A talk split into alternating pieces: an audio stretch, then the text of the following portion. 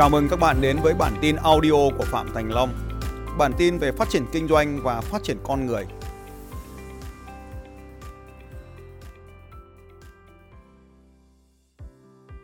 Tôi là Khải. Mà có một câu hỏi sao để nhân sự của mình để có ý thức tự giác trong công việc ạ?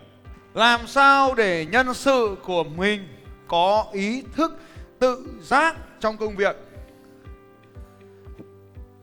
Câu trả lời thì rất là ngắn gọn nhưng mà có lẽ các anh không tin đâu. Nhưng mà cứ trả lời trước. Nói văn hay thì để lúc khác, còn nói đơn, đơn giản thế này thôi. Sa thải.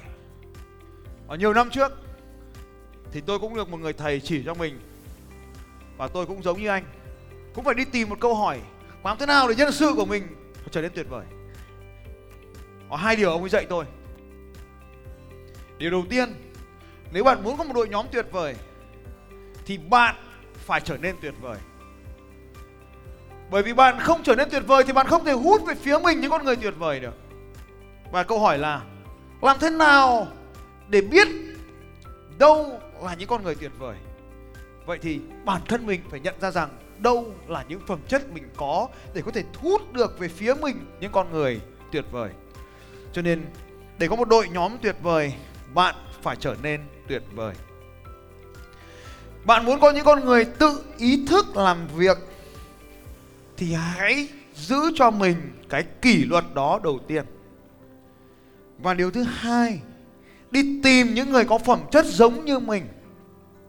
Chúng ta mới xem lại những điều sau đây. Có lẽ anh chưa có con hoặc có thể có con rồi, không biết. Nhưng nếu các anh chị có con nhìn vào con cái của mình, con cái chính là sự phản chiếu của cha mẹ nhìn vào con, biết cha như thế nào, nhìn lính, biết tướng như thế nào. Thì cái câu chuyện của anh Khải ở đây là làm thế nào để chúng ta có một cái đội nhóm tự giác? Thì nó có rất là nhiều cái yếu tố ở đây. Chúng ta sẽ quay trở lại với cái việc là điểm A, họ không tự giác. Điểm B, họ tự giác. Rào cản nào khiến cho họ không tự giác làm việc? Có lẽ một trong những cái rào cản khiến họ không tự giác làm việc ở đây, chúng ta phải tìm ra và khắc phục những cái rào cản này. Thì cái rào cản đầu tiên có lẽ là cái môi trường nó không tạo nên sự tự tự giác. Chúng ta sẽ nói về ba loại người. Đúng hơn là ba nhóm người. Trong kinh doanh có ba nhóm người. Nhóm một là những người chuyên gia, công việc của họ là làm việc, tạo ra giá trị cho khách hàng. Cái nhóm thứ hai là nhóm quản lý, những người tạo ra môi trường làm việc cho các chuyên gia làm việc. Và cái nhóm người thứ ba là cái nhóm người chủ chủ doanh nghiệp, là người cho tiền cho các nguồn lực để cho các nhà quản lý tạo ra môi trường cho các chuyên gia làm việc. Thì ở đây có lẽ cái điều mà anh Khải hỏi thì chúng ta đang làm việc với các chuyên gia là những người tạo ra cái giá trị cho khách hàng. Thế thì nếu không có cái việc tuân thủ thì họ phải trả giá. Trong quản lý cái này gọi là ăn gậy, phải có cây gậy. Có cây gậy nếu như họ không tuân thủ. Tôi lấy ví dụ, cái đầu tiên, kỷ luật nhẹ. Sau đó lần thứ hai, kỷ luật nặng. Và lần thứ ba, buộc thôi việc nếu như anh ta không ý thức được việc này và liên tục vi phạm, thì buộc thôi việc. Thậm chí, đó có thể là những con ngựa tốt nhất trong đàn. Nhưng mà nếu một trong đàn có một con ngựa tốt nhất nhưng mà nó toàn chạy ngang, thì nó luôn phá những con ngựa khác, nên nó cần phải về lò mổ, chứ không phải là trong trường đấu. Điều tiếp theo, thưởng sung sướng đạt được những điều gì nếu anh ta tuân thủ? Vậy thì có cây gậy thì phải có cà rốt ở bên này. Đấy là nguyên tắc, một nguyên tắc quản lý cổ xưa. Tôi không nhất thiết các anh chị phải dùng cây gậy hay củ cà rốt, nhưng mà ta lấy ví dụ trong mô hình này. Nếu không làm thì ăn gậy, nếu làm thì được thưởng cà rốt. Đó là một trong những cách quản lý sơ đẳng nhất. Điều thứ hai, phải xác định xem cái yếu tố nào là yếu tố rào cản khiến cho kỷ luật không có ở đây. Kỷ luật này có thể là do môi trường. Nhưng có lẽ đó chính là văn hóa. Văn hóa. Cho nên cái việc tuân thủ là văn hóa và chúng ta hiểu rằng là chúng ta phải xây dựng ra một cái hệ thống có thưởng, có phạt cho những điều này. Điều thứ hai, anh nên đi tìm đọc một cuốn sách có tên gọi là tốt đến vĩ đại. Anh sẽ đi tìm cuốn sách từ tốt đến vĩ đại. Và ở trong này thì ở chương 3 của cuốn sách sẽ nói về việc xây dựng một đội nhóm. Từ tốt đến vĩ đại, hãy tìm cuốn sách này. Đây là một cuốn sách gối đầu giường của tất cả những người làm lãnh đạo doanh nghiệp. Thì trong chương 3 cuốn sách này sẽ nói đến ờ, từ tốt đến vĩ đại. Thì nói về cái việc xây dựng đội nhóm. Khi cả đội làm được một việc gì đó, thì hãy nói chúng ta đã làm cùng nhau. Và khi có một lỗi gì đó, thì hãy nhìn vào bản thân mình. Khi trong đội của anh có một người không tuân thủ kỷ luật, thì điều đầu tiên anh phải nhớ, lỗi là do anh. Anh có mấy lỗi sau này? Một là anh tuyển sai người. Anh tuyển người không có thái độ tốt. Hai là anh đã không có cái hành động đúng đắn làm mẫu. Lead by example, anh không lãnh đạo bằng mẫu. Tốt. Xem lại mình có phải là người tuân thủ không? Tự giác không? Và cái thứ ba, đó chính là anh đã dạy cho họ biết đấy là điều cần làm hay chưa. Thì tôi xin chia sẻ với anh Khải và các anh chị một cái công thức về cái việc huấn luyện một đội nhóm qua các cái bước như sau. Bất kể khi nào mà anh có một cái người thành viên vào trong đội của anh, thì cái đầu tiên anh phải làm là để làm thế nào cho mọi người tự giác được, thì đầu tiên nó phải đơn giản.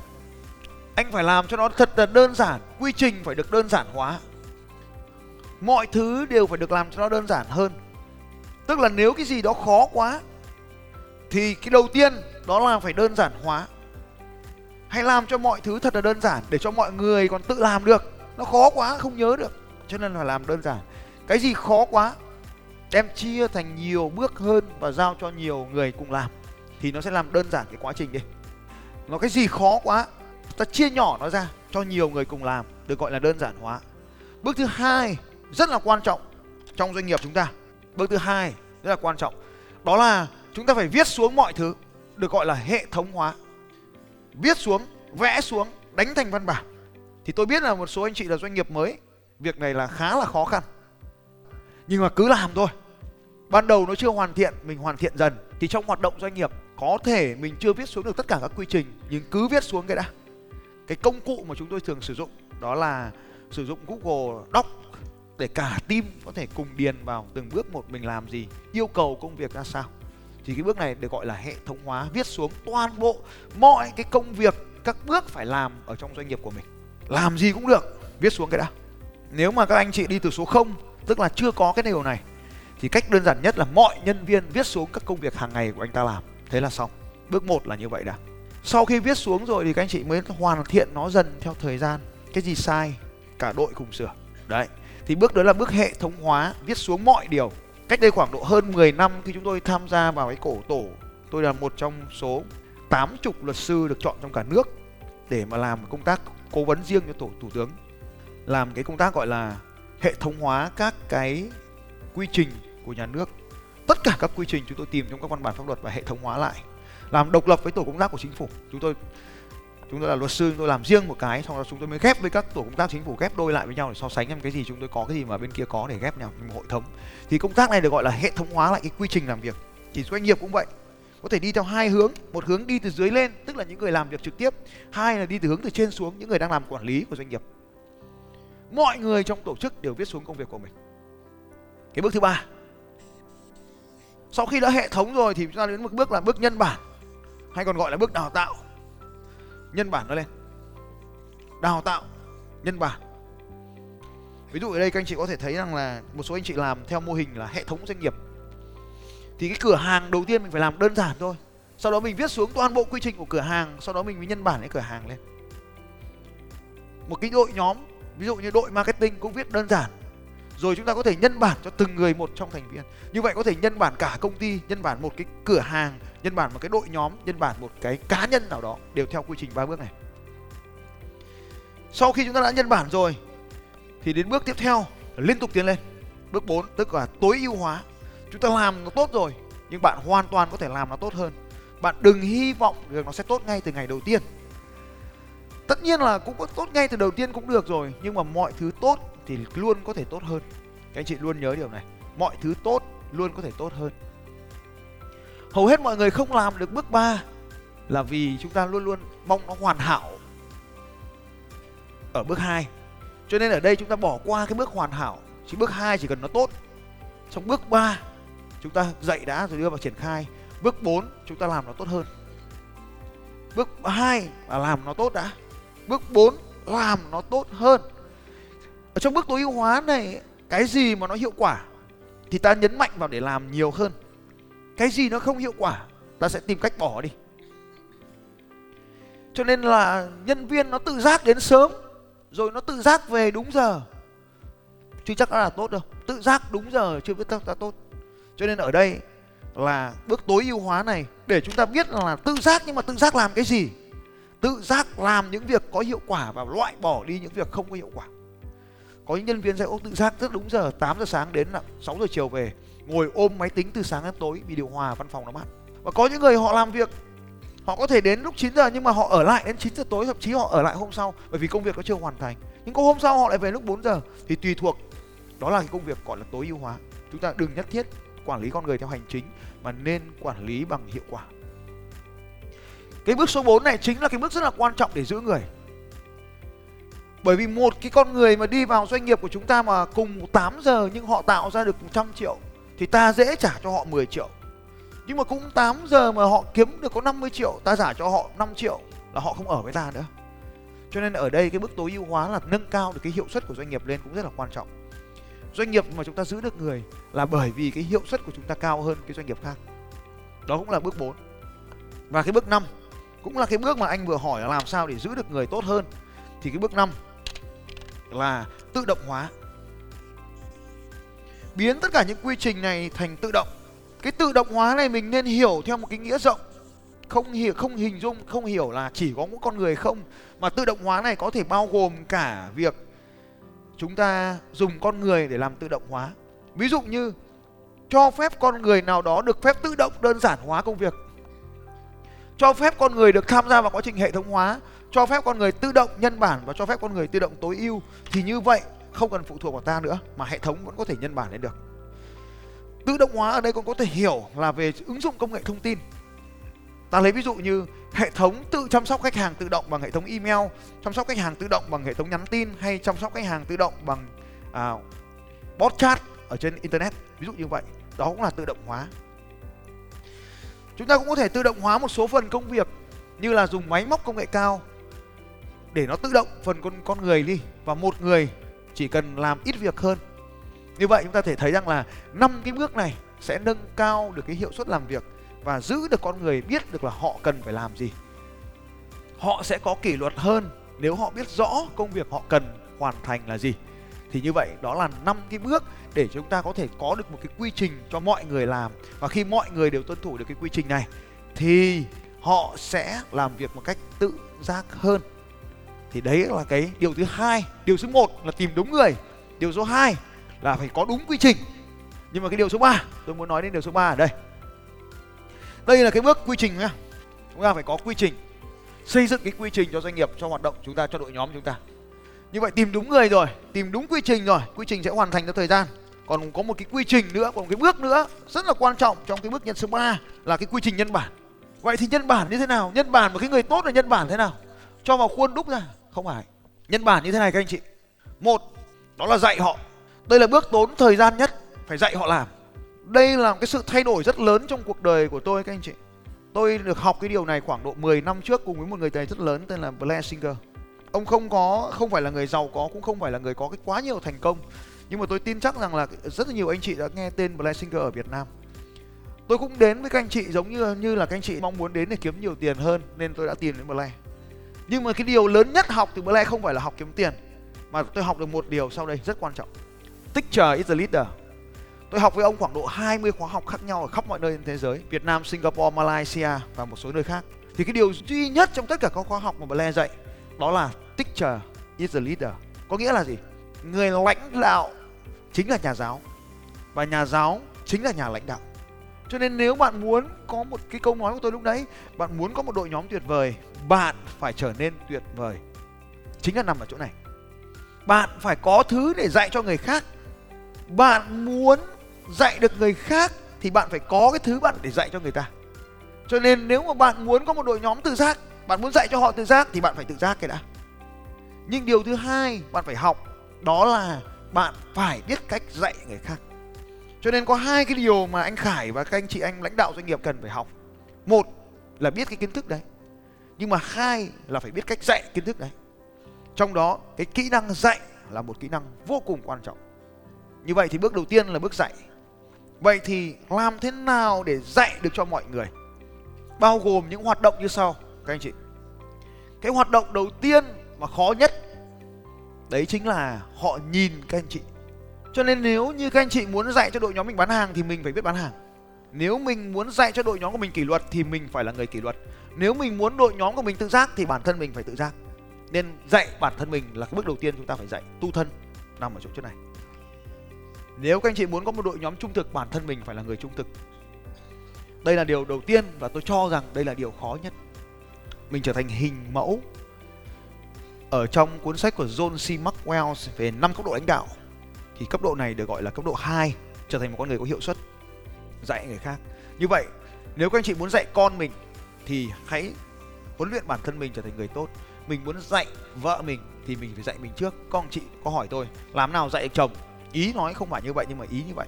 Thì cái điều mà tôi nói với chị là dạy mình trước, chứ không đừng dạy chồng mẹ anh ta đã dành ra gần 40 năm để dạy anh ta còn chưa xong. Mình làm sao mà dạy được? Nên mình dạy bản thân mình thôi, cho nên bước một là dạy bản thân mình. Bước hai, mình phải đúc kết lại những cái điều đó thật đơn giản. Dưới dạng ngôn từ đơn giản thì chúng ta mới đem dạy cho người khác được. Và bước ba là mình phải có kỹ năng để mà truyền tải cái thông điệp một cách đơn giản tới người khác. Thì đấy là cái kỹ năng mà các anh chị cần phải làm, đó là kỹ năng chuyên môn và kỹ năng dạy cái chuyên môn đó cho người khác để họ tự giác họ làm việc. Sau khi các anh chị đã xong được cái kỹ năng dạy và huấn luyện cho bản thân mình, được có kỹ năng dạy và luyện cho mình có kỹ năng dạy, thì kỹ năng thứ hai là phải biết dỗ người ta. Con người nó khâu đó rất là là hay ở cái chỗ này. Là khi mà chúng ta chúng ta bỏ đi một thời gian thì bắt đầu người ta quay về cái thói quen cũ. Người ta quay về thói quen cũ. Cho nên chúng ta phải dỗ họ. Họ biết làm nhưng họ không làm người ta phải dỗ. Bước một kỹ năng một đấy chính là training. Kỹ một đấy chính là training. Là dạy, training. Ở cái bước hai này, chính là coaching, hướng dẫn người ta làm, động viên người ta làm. Coach, động viên người ta làm. Dạy, dỗ. Dỗ tức là động viên, hướng dẫn. Dạy là cho người ta biết cần phải làm gì. Dỗ là động viên, người ta làm những điều cần phải làm. Mọi người đi vào tổ chức của bạn cần có thời gian để làm quen tôi và vợ tôi mỗi lần sang mỹ đều đi thăm một cái công ty có tên gọi là Zappos tham gia vào một cái chương trình của họ tên là Zappos Insight, tức là đi tham quan cái công ty này. Công ty này à, cách đây khoảng 10 năm được bán cho Amazon với giá khoảng 1 tỷ đô la. Thì đi vào cái quy trình của họ ấy, thì bất kể một nhân viên nào đều phải trải qua hai quy trình sau đây. Quy trình đầu tiên là tham gia huấn luyện hai tuần bắt buộc công ty Zappos bắt buộc phải tham gia, không cần biết vị trí nào từ chăm sóc khách hàng, bán hàng CIO CFO CEO bất kể vị trí nào. Bất kể vị trí nào được thuê đều phải qua một chương trình huấn luyện giống hệt nhau. Chương trình 1 đấy là huấn luyện 2 tuần. Chương trình 2 là tham gia vào việc hỗ trợ khách hàng trong 3 tháng sau đấy. Như vậy, ít nhất phải trải qua 3 tháng rưỡi thử thách bao gồm 2 tháng đi học, xin lỗi 2 tuần đi học. Trong 2 tuần đi học học về cái gì? Học về chăm sóc khách hàng và học về văn hóa ở công ty. bảy cái giá trị cốt lõi ở công ty. Đó là những điều 2 tuần và sau đó phải bước vào quy trình chăm sóc khách hàng. Chăm sóc khách hàng ở Zappos là làm việc 24 trên 7, 365 ngày một năm, không có ngày nghỉ, bao gồm cả lễ và Tết. Công ty này không có giờ nghỉ, làm việc liên tục từ sáng đến đêm tất nhiên là nhân viên của họ cũng được, sẽ được đối xử một cách rất là đặc biệt. Nhân viên của họ khi xe đến là tự động được rửa xe.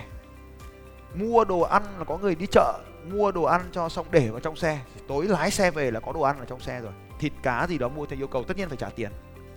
Cà phê uống miễn phí, laptop hỏng. Có đơn vị sửa máy tính riêng, có quầy sửa máy tính riêng. Có nơi ngủ ở trong văn phòng, đồ ăn trong văn phòng thoải mái. Mì tôm có đồ ăn, nước uống, nước ngọt có đồ uống tất cả mọi thứ đều miễn phí, trừ nước tăng lực. Không biết tại sao. Nhưng mà nước tăng lực sẽ được bán 5 đô la một lon nước tăng lực với máy bên cạnh. Tôi hỏi thì không biết chưa có giải thích. Và như vậy thì chúng ta phải dỗ mọi người làm việc. Zappos được dịch chuyển đến Las Vegas. Là thủ phủ của Las Vegas. Tại sao? Tôi hỏi ông là tại sao lại dịch chuyển về Las Vegas? Ông nói, Las Vegas là nơi không có ngủ đêm. Tức là làm việc liên tục cho nên đã chuyển về Las Vegas thì bộ phận kỹ thuật thì vẫn nằm ở thành phố khác, nhưng bộ phận chăm sóc khách hàng chuyển hết về Las Vegas để họ làm việc 24 trên 7. Và khi tôi nhìn thấy họ làm việc 24 trên 7 như vậy thì tôi về nhà tôi cũng làm y chang như vậy. Tôi làm hết những điều mà tôi học được từ Japan Insight. Các anh chị có thể mua cuốn sách là tỷ phú bán giày để biết về điều tôi đang nói.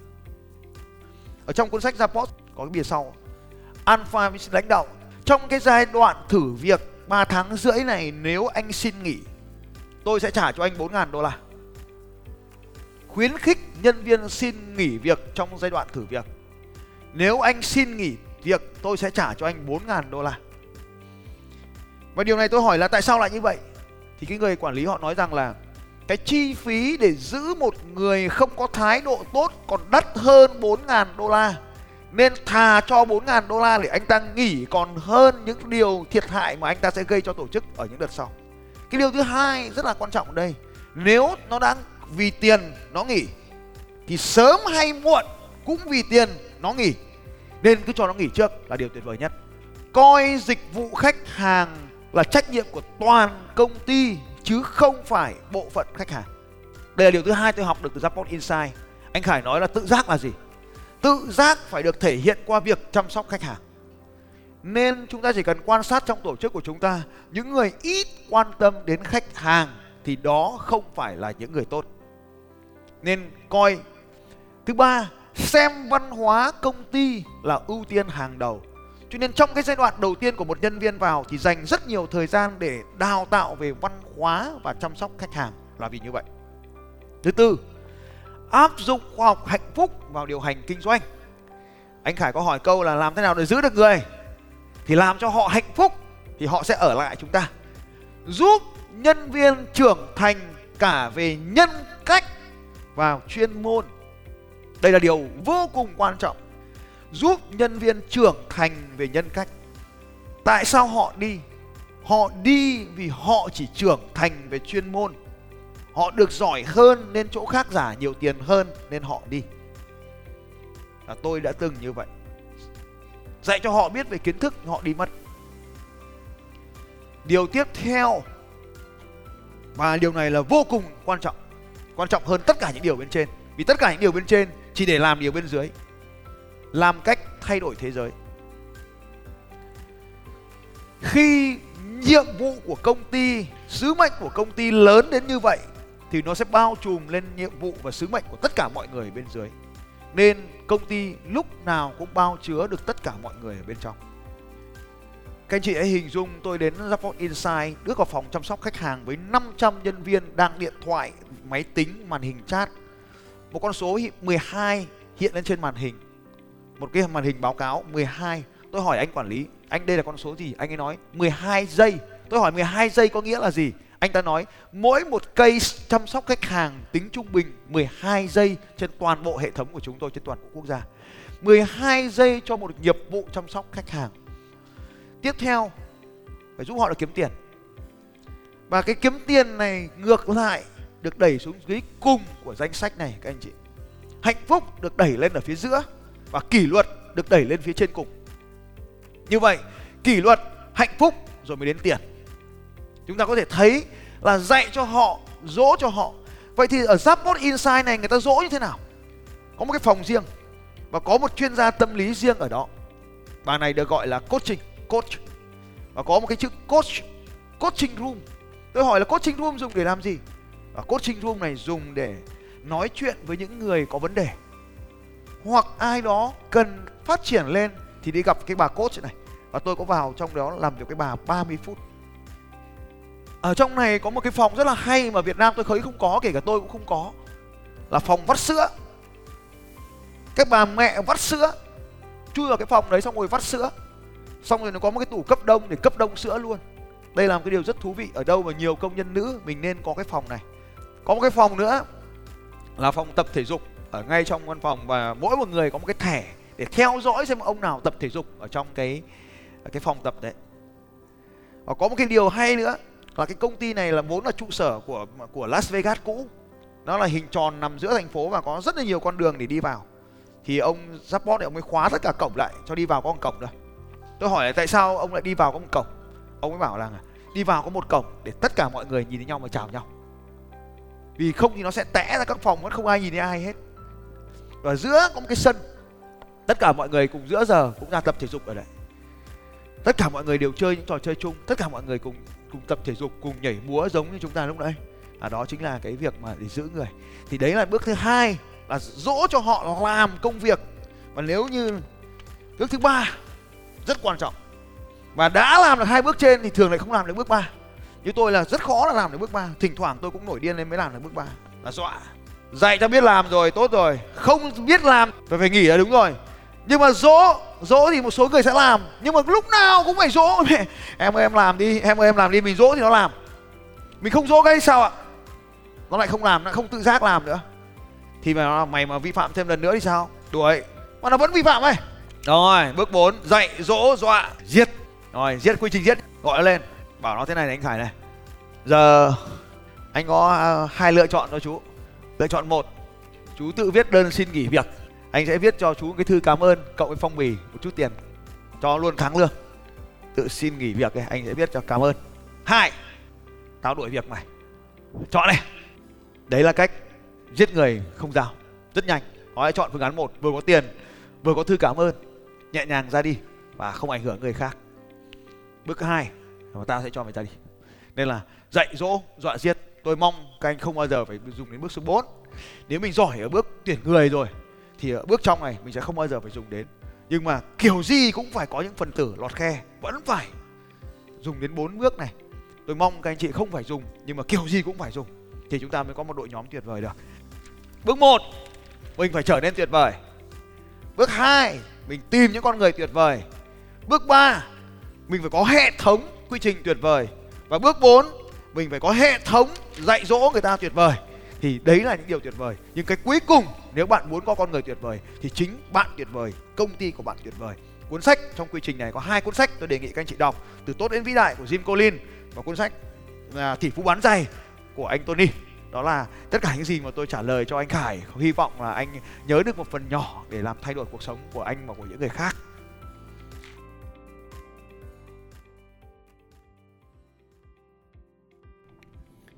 Xin chào các bạn và hẹn gặp lại các bạn vào bản tin audio tiếp theo của Phạm Thành Long vào 6 giờ sáng mai.